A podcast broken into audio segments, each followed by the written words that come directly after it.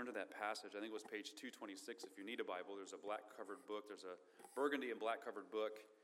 And uh, I think I'm hearing a little bit of ringing on this, Bryce. I don't know if you guys are hearing that out there or not, but uh, if not, then you're fine. Um, page 226, I think, in that black cover, there's a black and burgundy colored book, and the black one is the Bible. And by the way, if you don't have a Bible, you're welcome to have that copy. We uh, want everyone to have a copy of the scriptures. If you have a friend that doesn't have a copy and they need one, take that and give it to them. Okay? We can, we can replace it easily. So we have this, uh, we're, in, we're in the gospel. If you uh, haven't been here in a while, you're catching up or listening, uh, listening to this online, we're in the gospel of 1 Samuel. I say the gospel, uh, even though it's an Old Testament book, because all the, Jesus said that all the Bible is about him. And so he's the good news. He is the gospel. And so we're looking at the gospel uh, this morning, or we're continuing to look at the gospel. And I don't know if you remember, we looked at specifically, this is uh, the gospel is presented through people. So we're looking at stories. We're looking at uh, people and, and stories about people. And so we have to be really careful, though, as I mentioned uh, about a month ago, we have to be really careful is that when we, when we uh, read through stories and stuff, sometimes our default is we, the takeaway from the story is, is just be better or just do better. And that's horrific. Well, that might be part of the equation, right? It has to be, it has to be rooted in Christ. Christ is the one or the reason why we can do better. Christ is the reason we want to do better. Christ enables us to do better. So it can't just be uh, reformation, like external, trans, uh, external confirmation. It has to be and realize that there's internal transformation because of what Christ has done. And so we have to go back. Everything points to Jesus. And so that's the gospel that we're looking at. Now, last week, we looked at the influence that parents have over their children. And that's a reality. And it's a sobering reality, is it not? While there are other factors that are involved in raising children, I mean, children, as I said, children grow up and they make decisions that you don't raise them to make because they have their own wills, right? There's, you can raise a child to, to, to do, do or be or whatever, even do it the right way, rooted in Christ, and they're going to make decisions that you didn't raise them to make. So they have their own wills. But it is correct, and it is understandable, and it is reasonable for us to know that a parent influences how their children turn out, influences a child's heart. And that's a very sobering thing. Elkanah and Hannah influenced Samuel in one fashion, and Eli influenced Hophni and Phinehas in another fashion. And both kinds of influences had consequences, did they not? Now, as we read through this text, as you, this morning, as we read through it together and probably on your own, I encourage you to continue to read through this. I would really encourage you to read through all of 1 Samuel multiple times throughout our thing because I think the Holy Spirit will use that and just make the text even jump more off the page to you. And as if you've done that, as you read through 1 Samuel, there's another type of influence that I want to look at here today out of this text. And I'm going to call this pastoral influence. Now, I'll tell you why here in just a minute. All right? This, there's another type of influence that we read here in conjunction with Eli, in conjunction with the culture, and we'll look at that. And that's just the influence of leadership in general. Right? So if you want to call this just influence part two, last week I called it parental influence or influence part one, however you want to label this. But specifically in context, the influence that we see here in this text is spiritual leadership or influence that comes from leadership. And there are a variety of things, you know, in life that influence us spiritually, right? There's, there's what we call audio uh, sermons, audio recordings, what the young generation calls podcasts, same thing. Uh, there's video, video podcast. There's all sorts of different expressions of that. We've got books. We have influences, people that influence us and the like. And one of those people, or one of those broad influences in our lives, is spiritual leadership. We would call that today pastoral leadership, or, as I defined in, uh, leadership, influence. Because remember, and I, my brother and I had a really, you remember last week, we had a really good laugh about this. Because you remember, remember when I did that? And uh, he and I look, I wanted to see if he was going to look, and sure enough, he, he bit. And so I got to I got to mess with him this week, and he said as soon as he looked up, he knew exactly what I was doing, and he could have kicked himself. And I said, Well, let me do it for you. Um, but I got him. But we all have influence, don't we? You know, just like I looked up like that a couple times last week, and that subtle thing, that little bit of influence, caused some of you to look up as well. Point is, is we all, I think I've mentioned this to you before, why does a grown up man talk like a baby sometimes? That's the influence of that little child in his life. That's why you see grandfathers and dads going goo goo gaga too. Because even a baby has influence. Pastors have influences, have influence. And so, what I look at, at this text is, is that after all, because everyone has influence, pastors have influence.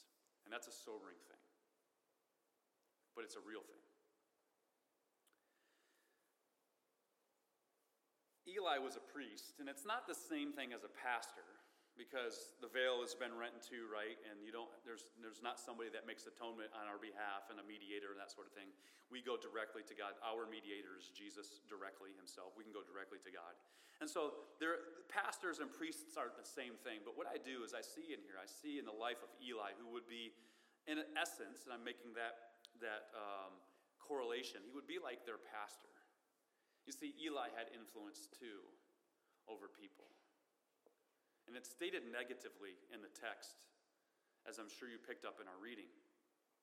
So I want to look at that pastoral influence today.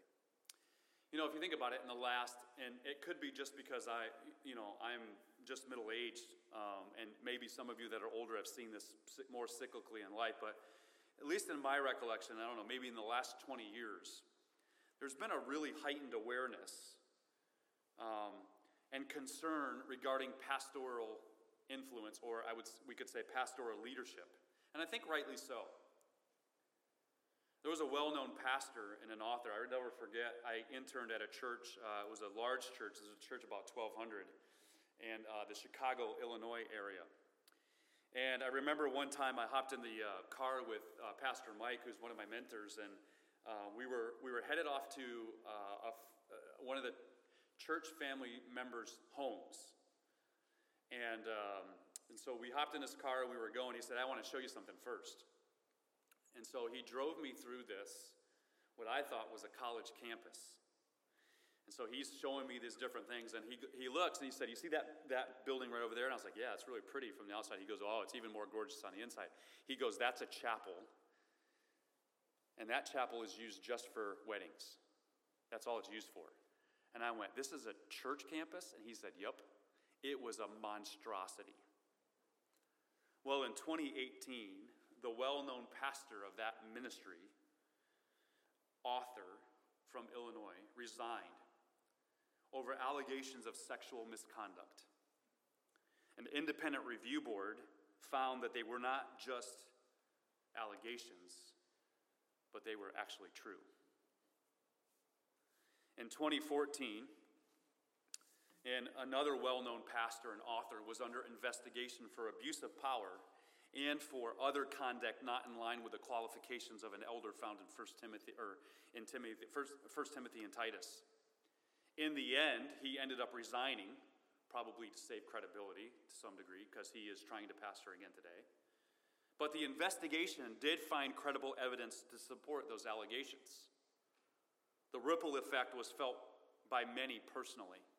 I think the church attendance at that time in seven locations was nearly 14,000 people in the state of Washington. But it was viewed by countless thousands more. The correspondence that happened between the pastor, the lead pastor, and the elder team was made public in the aftermath.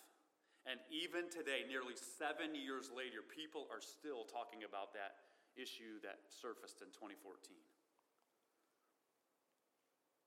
Even this summer, starting in, I think it was June, a 10 episode podcast over, quote, the perils of power, conflict, and celebrity, Christian celebrity, discussed that situation that started in 2014. And as a matter of fact, this month, they concluded the last episode of that podcast of something that happened seven years ago. Mike Cosper, who was the author of that 10 episode podcast, said this quote, He said, But this is far from just a celebrity pastor problem. I know of at least a dozen more pastors of small to mid sized churches who were removed from leadership. It seems, it seems like it's an epidemic. It does seem so. Matter of fact, just a few weeks ago, I had coffee with a pastor, and this pastor was, uh, he was a retired pastor, but he, was, he, he attends a local congregation, and not in this area.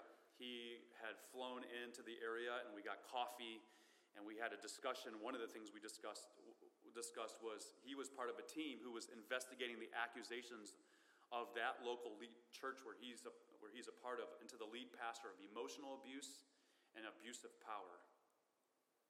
It's in a small, relatively unknown local church today. Charges that after the investigation they found out to be true. It seems like it is an epidemic. You see, that church today is even just looking for a new pastor. My point is this my point in this whether it's a large congregation or a lot of influence like Eli would have over a nation, or a pastor would have over 14,000, or a pastor would have over 35,000, or a pastor would have over 100. Their influence matters. Leadership, after all, does lead, and it matters how they lead. And so I want to look today at what I'm going to call, you could call it leadership's influence, which is really redundant in my mind, but I want to look at pastoral influence. And so to do that today, I want to look at three specific things, and it will be stated in the positive, but it's really exemplified in our text in a negative way. The very first thing that we see here is that leadership, godly leadership, good leadership, must obey God. Now, when we read through 1 Samuel, and we've spent the last four weeks in 1 Samuel, you know, the problems that we read here really didn't start with Eli. Eli wasn't the one, he just, he was guilty, but they didn't start with him. Turn with me, if you would, to uh, the time period right before 1 Samuel, and that's the book of Judges. I want you to see a text here in, in Judges. This text will not be on the screen, so you can listen as I read, or if you want to follow along. Uh, Judges chapter 2. Judges chapter 2. Judges chapter 2, read with me verses 1 through verse 4. The Bible says this And now the angel of the Lord went up from Gilgal to Bochim. And the angel of the Lord said, I brought you up from Egypt, and I brought you into the land that I swore to give to your fathers. And I said, I will never break my covenant with you, and you shall make no covenant with the inhabitants of this land. You shall break down their altars. And then he says this But you have not obeyed my voice. What is this that you have done?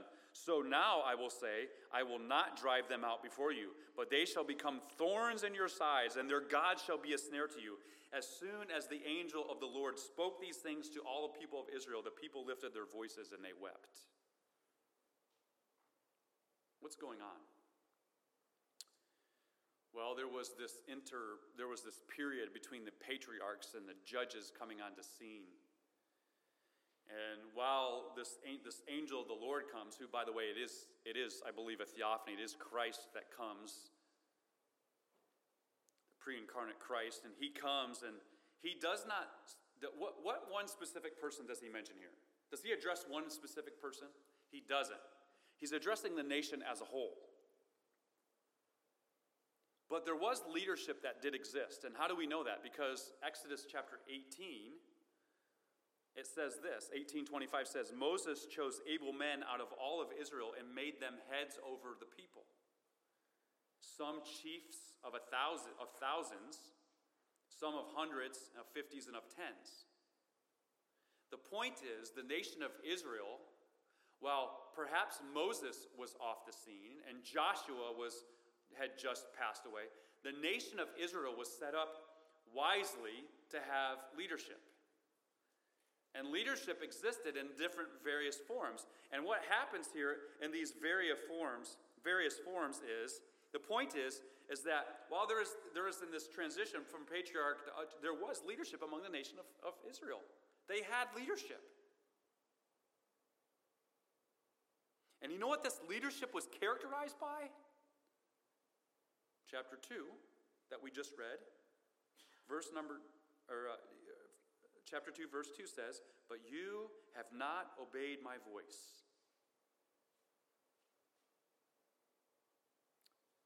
That's, that's pretty pointed, isn't it? Proverbs 29, 29 18 states, Where there is no vision, the people perish. And I think that proves this case out. The context of that proverb is, is there is, is talking about spiritual leadership, and specifically the lack of spiritual leadership, the lack of the Word of God and of hearing of the Word of God, which was leading to this spiritual death. But you have not obeyed my voice. This is exactly what we find here in the leadership of Israel. Now, when we move through the rest of the book of Judges, if you were to, let me just give you kind of an oversight. I like how Tim Mackie, the author of um, the Bible Project, kind of gives an oversight of the book of Judges, and this is what he says. He says, quote, there's 12 stories, there's six short ones and six long ones of Israel's judges that get progressively more violent and disturbing. Chapter 3, Ehud. He's the slick assassin who's good with a dagger. Chapter 4 through verse 5, Deborah, Barak, and Jael. A tent peg ends up getting hammered through, one of, through someone's head. Need I say more? Chapter 6 through verse, uh, chapter 6 through 9, Gideon and Abimelech, a coward who overcomes by faith, one who leads Israel into idolatry and starts an intertribal Israelite civil war. Chapters 10 through 12 is Jephthah, a hilltop thug who's so unfamiliar with the God of Israel, he thinks that sacrificing his daughter will please God. And then you get to chapters 13 through 16, and there's Samson. He's a violent, sex crazed maniac with absolutely no conflict resolution skills who dies in a bloody and who dies in blood and, and glory getting vengeance his, on his own enemies. What we read here in the book of Judges is we see that leadership that does not obey God and while those people are guilty, and while those people are, excuse me, those people are uh, responsible for themselves,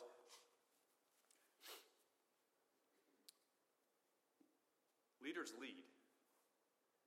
And they had influence over this nation.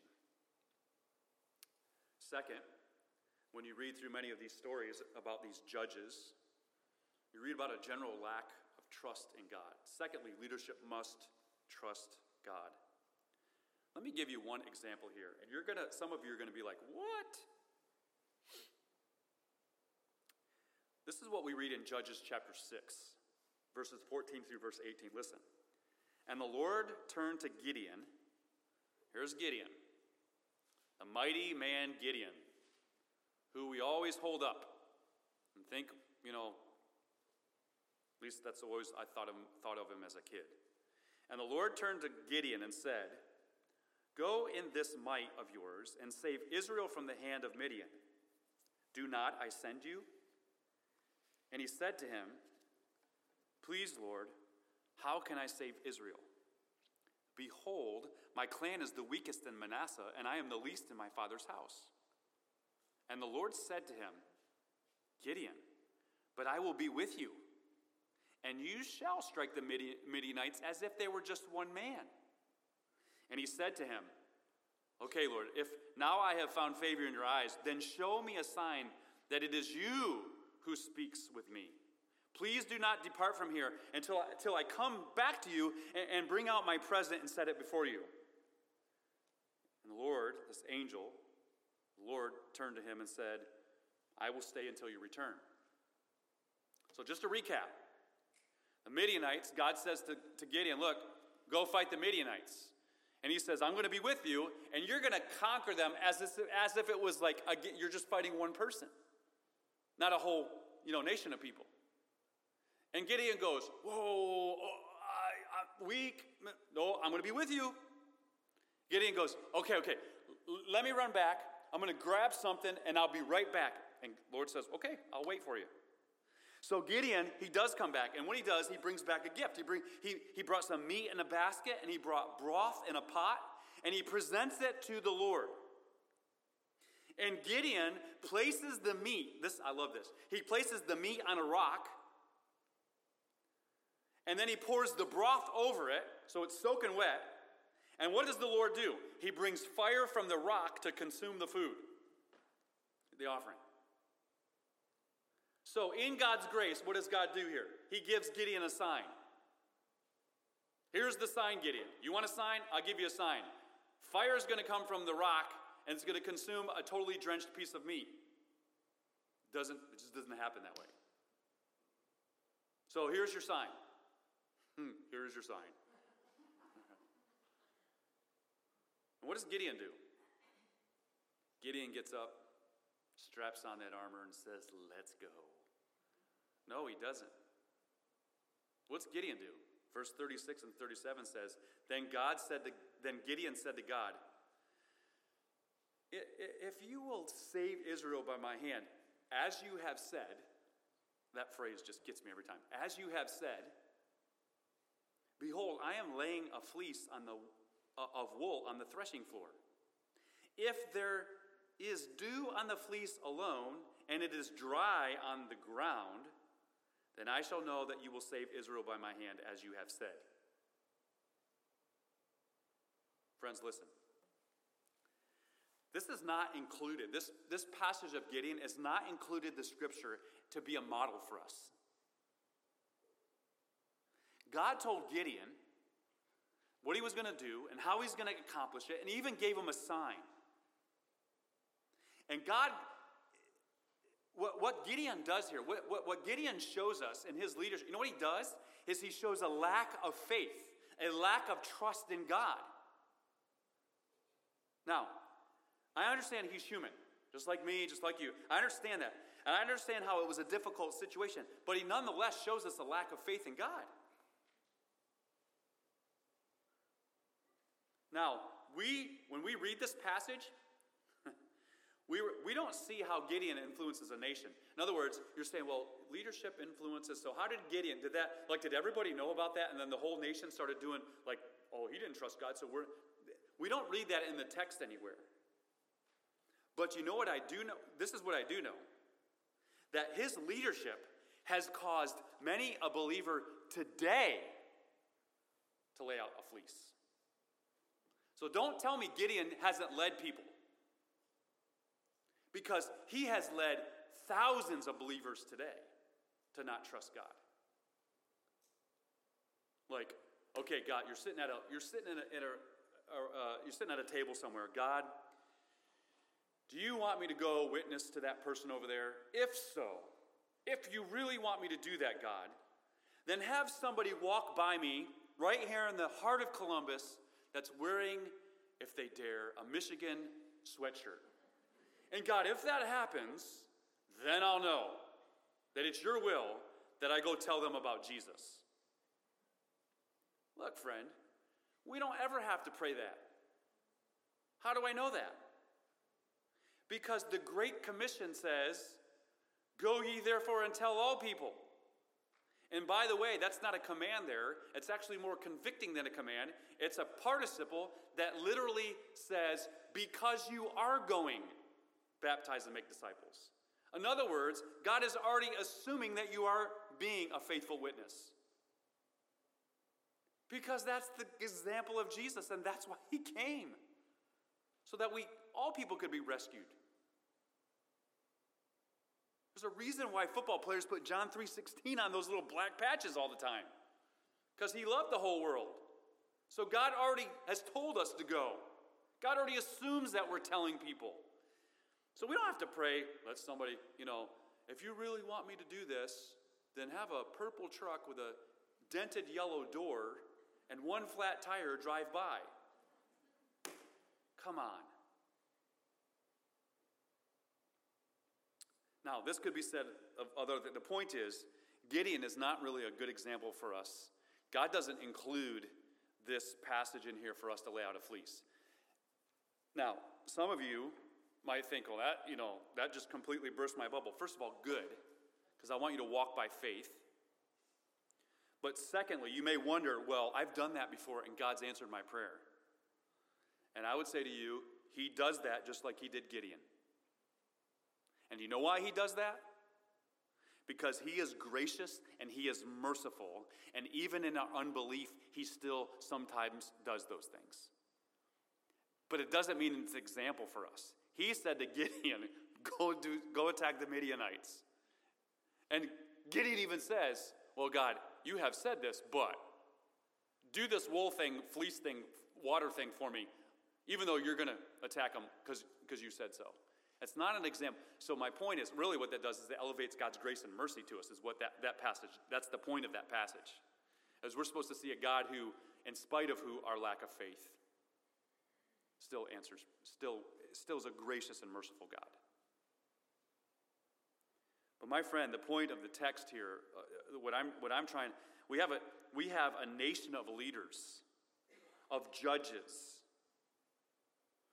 of ones that are in charge of thousands and hundreds and fives, that don't generally use their influence to, na- to influence the nation for God. Matter of fact, they affected the nation so much so that the last verse of Judges, and we looked at this, there's a verse in chapter 17 and then chapter 21. We looked at this last week. The last verse of Judges says what? Everyone did what was right in his own eyes. No wonder. Because there was a leadership that didn't obey God and didn't trust God. Now, it's within this context that we come to the end of the Judges and we get into 1 Samuel and we find Eli. Does the text us, give us any indication of Eli's leadership, and can we learn something from it? And the answer is yes. Now, we mentioned some of these things last week as we looked at Eli as a dad, because remember, he had two boys and there was parental influence. And so there are some overlap, and I'm not going to go over all of that. If you missed it, go back and listen to it, it's online. So there are some additional things that we can see in this, but I want to identify a few additional things as well. First of all, Eli was a leader who was controlled by the fear of man. And in this case, it happened to be his own sons. 1 Samuel chapter 2 and verse 29, the passage that Glenn read for us this morning, it says, Why then do you scorn my sacrifices and my offerings that I commanded for my dwelling and honor your sons above me? And then in chapter 3 and verse 13, it says, And I declare to him that I am about to punish his house forever for the iniquity that he knew because his sons were blaspheming God. And then listen to this, and he did not restrain them. Eli was more controlled by what people thought of him than he was by loving God, obeying God. He capitulated to the cult. He capitulated to man. Why? Because he was afraid. He was afraid of what his th- sons were going to think. Eli also was a leader who took advantage of his position. If you recall in chapter 4, when Eli heard that the ark had been taken, remember? Remember what happened to Eli?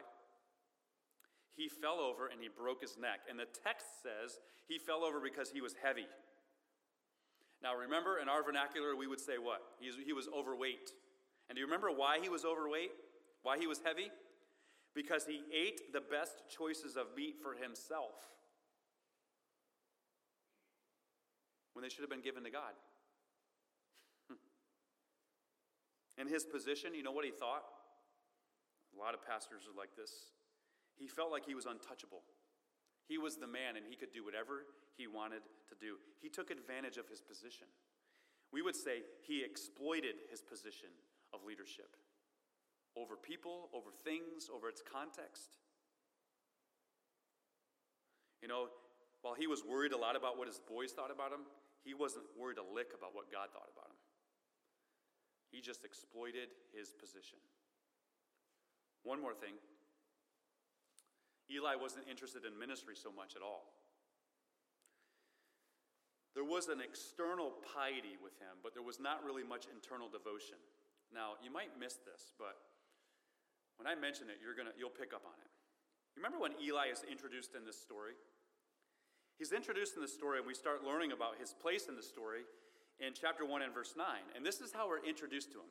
It says, And now Eli the priest was sitting on the seat beside the doorpost of the temple of the Lord. You don't really think much about that. Well, when you read when you read the end of the story, this is what we read of Eli in chapter 4 and verse 18. Pick up on the repetition. And as soon as he mentioned the ark, this was the guy that came to him, remember? Eli fell over backward from his seat by the side of the gate, and his neck was broken. Now, if you remember, I've taught us that when we read the scriptures and interpret the scriptures, sometimes there's literary clues that give us hints of things that the author wants us to pick up on. And one of those literary clues is bookends how a story starts or a passage starts and how it ends. Because if it, re- if it repeats the same thing, then that's, a, that's intentional. It's trying to tell us something by saying it, by repeating it. And how we're introduced to Eli is he's sitting down on the seat how we're how Eli is phased out of the story is he's sitting down on his seat and falls over. Now, some commentators and scholars make a big deal of this. I'm not going to put as much weight on it, but the word seat there is the word throne, where we get the same word throne. So there could be something to that. Eli thinks he's the king of the castle, he's untouchable, He's more worried about it. I mean, Eli thinks he's the man, and so what is he? What, how do we see Eli often? He's sitting down. I believe what God's communicating to us here is that Eli really sat around a lot. Eli led from his seat. We see a man who's not intentionally ministering to people. You know, when we read of Samuel, right? What, how did we read? I think it was like four or five passages I read to you out loud last week. When we look at Samuel, what is he doing? And Samuel was ministering to the Lord, and Samuel was ministering to Eli, and Samuel was ministering, yada, yada, yada, yada. But when we look at Eli, what's Eli doing? And Eli was sitting at his seat. And Eli was sitting at his seat. We don't see a leader who is intentionally ministering to people, who is deliberately calling people to a covenant relationship with God, or purposefully leading a nation to worship God. We see a man who has all the outward appearances of devotion to God, but internally he is antithetical to the things of God. He is internally dead or bankrupt.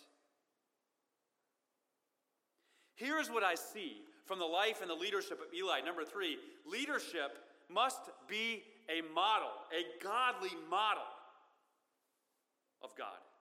And Eli was not that. He was a poor leader who used his influence poorly. He clearly doesn't model God. And you know what the result of that was? Because it's influ- it has influence, does it not? You know what the result of that was? Chapter 3 and verse 1 says, And now the boy Samuel, here it is again, was ministering to the Lord in the presence of Eli. And the word of the Lord was rare in those days. There was no frequent vision. Well, of course, the word of the Lord was rare in those days. Of course, as Judges says, everyone did what was right in his own eyes. Because there was nobody that was there that was being a good, godly leader to lead them to covenant faithfulness and love with God.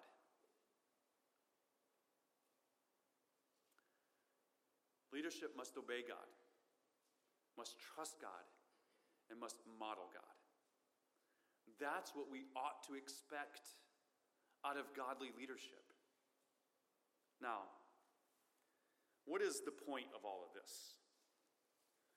The point is, godly leadership is crucial. We would say today, we would say godly leadership is crucial in the body of Christ because leadership has influence. And so, taken from the main ideas that you see there on the screen, I want to make some maybe some more personal or some more pointed applications. You should expect, I should expect, that your leadership in your life is obedient and trusts and models God well. And those, though, are very broadly stated, aren't they? As they are here in the text. But if you think about it, if you think about those examples, so if I go back to those examples that I mentioned, whether it was the small church or whether it was that church that uh, uh, uh, from the mid, the, the northwest that, that's the subject of, of even today's Christianity Today articles or whatever podcasts. If you look at those different things, and all of those things, it might have started out subtly, but those ministries and those men and their influence, their influence influenced those ministries negatively. And it doesn't matter which size church. What I see here and out of this text, or the application for us, is that godly leadership should be fit to lead, but also has to remain fit to lead. Just because someone is your pastor, someone is a pastor, someone is a deacon, someone is uh, a Bible teacher of a variety of different ways that that can be expressed, and they're that doesn't mean that they get to be that way forever just because they're in. They have to remain qualified, they have to remain fit. Eli, perhaps at the beginning, maybe he was faithful. I mean, he was the high, he was the high priest, right? So, so maybe at some point he was, but at some point he became unfit. It's not good enough to start out qualified. You don't get a, so if you, you start out qualified and everything's good, you don't get a free pass for the rest of your life. You have to be fit and remain fit for ministry, to be in leadership. Scriptures gives us the qualifications for being a pastor, an elder, a shepherd, all the same overseer, bishop, all five of those words, the same thing, referring to the same office. They're not suggestions because influence doesn't just happen once, and influence continues throughout a leader, leader's leadership, which means godly leadership should welcome accountability. Now, when we look at these two boys, Hophni and Phinehas, they wanted nothing to do with accountability. Eli did come to them, and it was too little too late. We talked about the parental influence of that last week. Eli goes to them and says, Boys, shape up, and they wanted nothing to do with it. Why? I think partly because they saw what was modeled in their own father's life. There was no accountability. He thought he was untouchable, he exploited his position. Now, I want to say a few things about account- accountability here.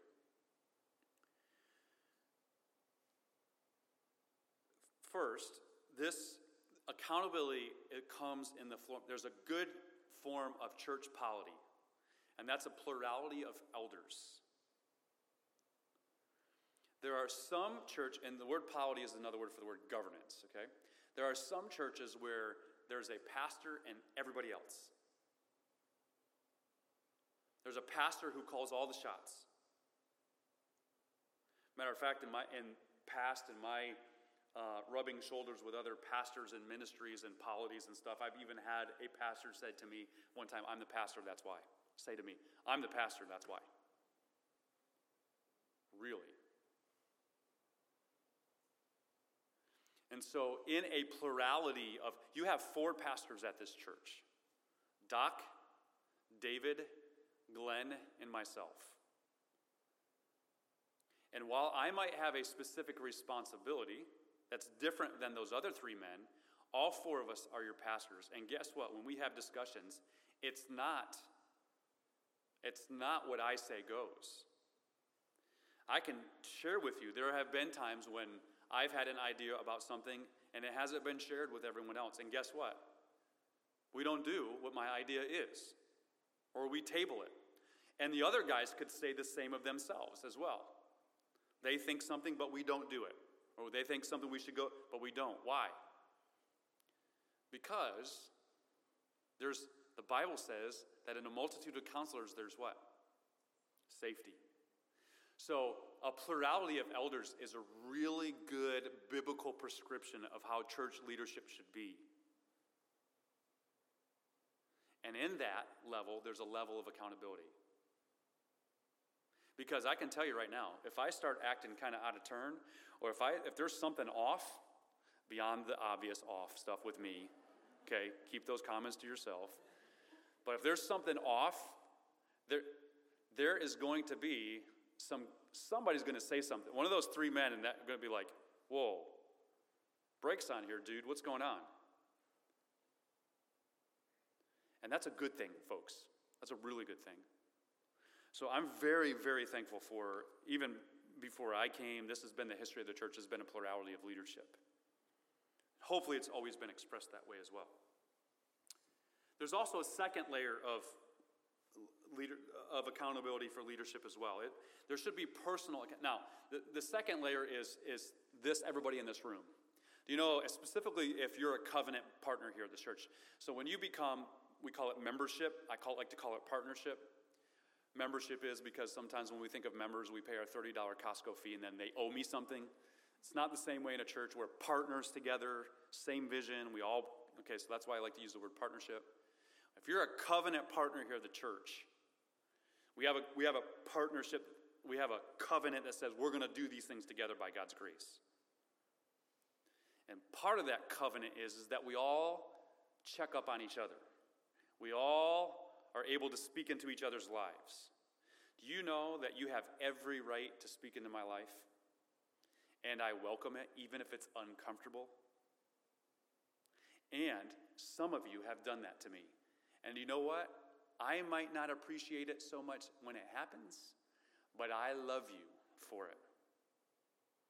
I'll never forget in my life. I got a phone call when I was pastoring in church in Virginia. One night, a guy named Andy calls me.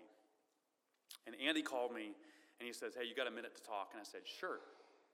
And he just said, He, he was like, Matt, you said this and you did this and you acted like this. And he goes, You were wrong. Well, when he said that to me, do you know how I felt? I was like, I am so thankful that this is over the phone because you would be missing a tooth right now. I didn't enjoy it. And I didn't honestly agree with him. So I listened, and I said at the end of it, after I calmed down, I said, Thank you. And hung up the phone. I thought about it some more. I think even mentioned to Deanna about it. And he was right. He was right. And so I had to repent. And I went to him afterwards and I, I, looked, I said, Andy, thank you for that. I love you for it. Thank you for it. He is one of the, he, he was at that time in my life, outside of my, uh, aside of my wife and family and, and Mariana, certain people, he was the only one that ever in my, ever in 16 years had the gall to come to me and say, You were wrong. And you know what I think of Andy today? I think very highly of him. You see, I was accountable to the church as a whole, and he knew it.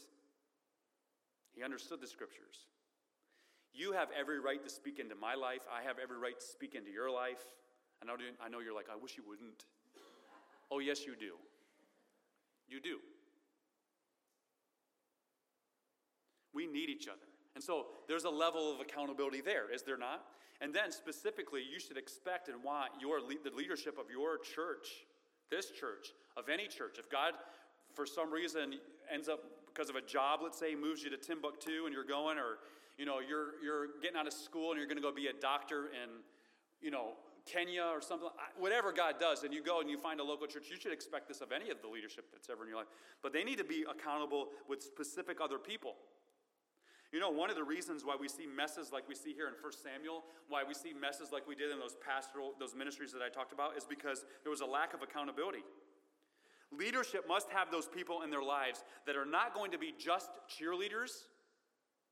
We need those people in our lives.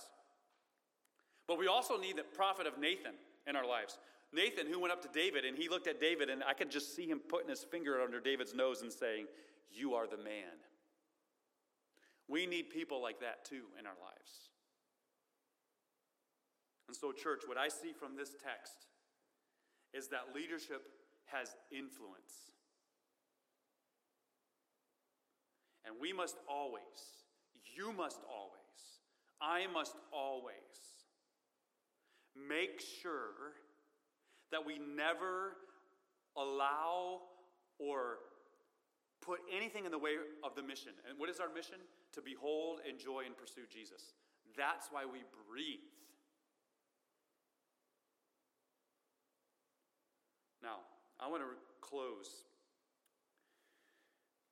with something encouraging. All right? Because this story of Eli and how it's presented is all negative, and I'm trying to state it in the positive there on the, on the screen. Let me, let me encourage you with this. In life, Jesus, there is a better high priest than Eli, and his name is Jesus. There's a better pastor for your soul, and his name is Jesus. There's a better shepherd in your life, and his name is Jesus. And if you're here, if you're listening and you don't know who this Jesus is, and why he's the better priest, and why he's the better pastor, why he's the better shepherd, why he's the better leader, I'd love to share with you why. Because there is nobody like Jesus. And if you are a believer, I want to remind you, especially because there's some of you that have been hurt by leadership in the past. And there's potentially some of you that will be hurt by maybe my leadership or other pastoral leadership in the future. And I don't mean to minimize your hurt from the past. I don't ever mean to let myself off the hook or anybody else. But let me encourage you that sinful men are sinful men, and you're going to be disappointed in men. Now, there's, there's qualifications and there's things that you should expect. Totally agree with that. But at the end of the day, a man is a man. But there is one man who is above all other men, and his name is Jesus.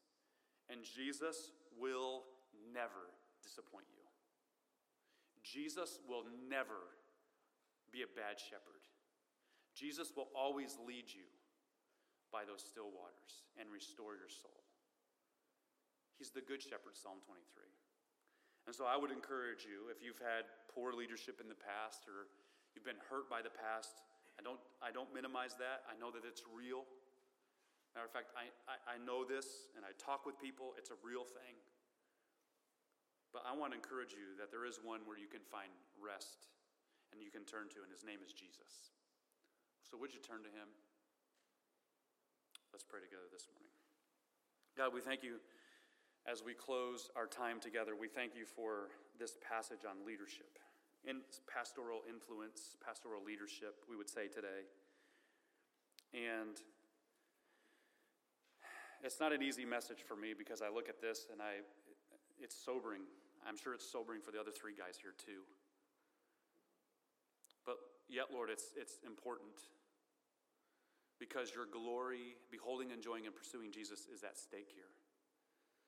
And so I pray that you would use even this message as accountability, that you would use this message to help us identify, to sniff out, to um, live by, to practice what it means to be a shepherd like Jesus, what it means to look in a, for in a shepherd. And so, Lord, I pray that you would protect us from ever being a ministry or a people that does what is right in their own eyes because of leadership. So use this in our lives, strengthen us by it.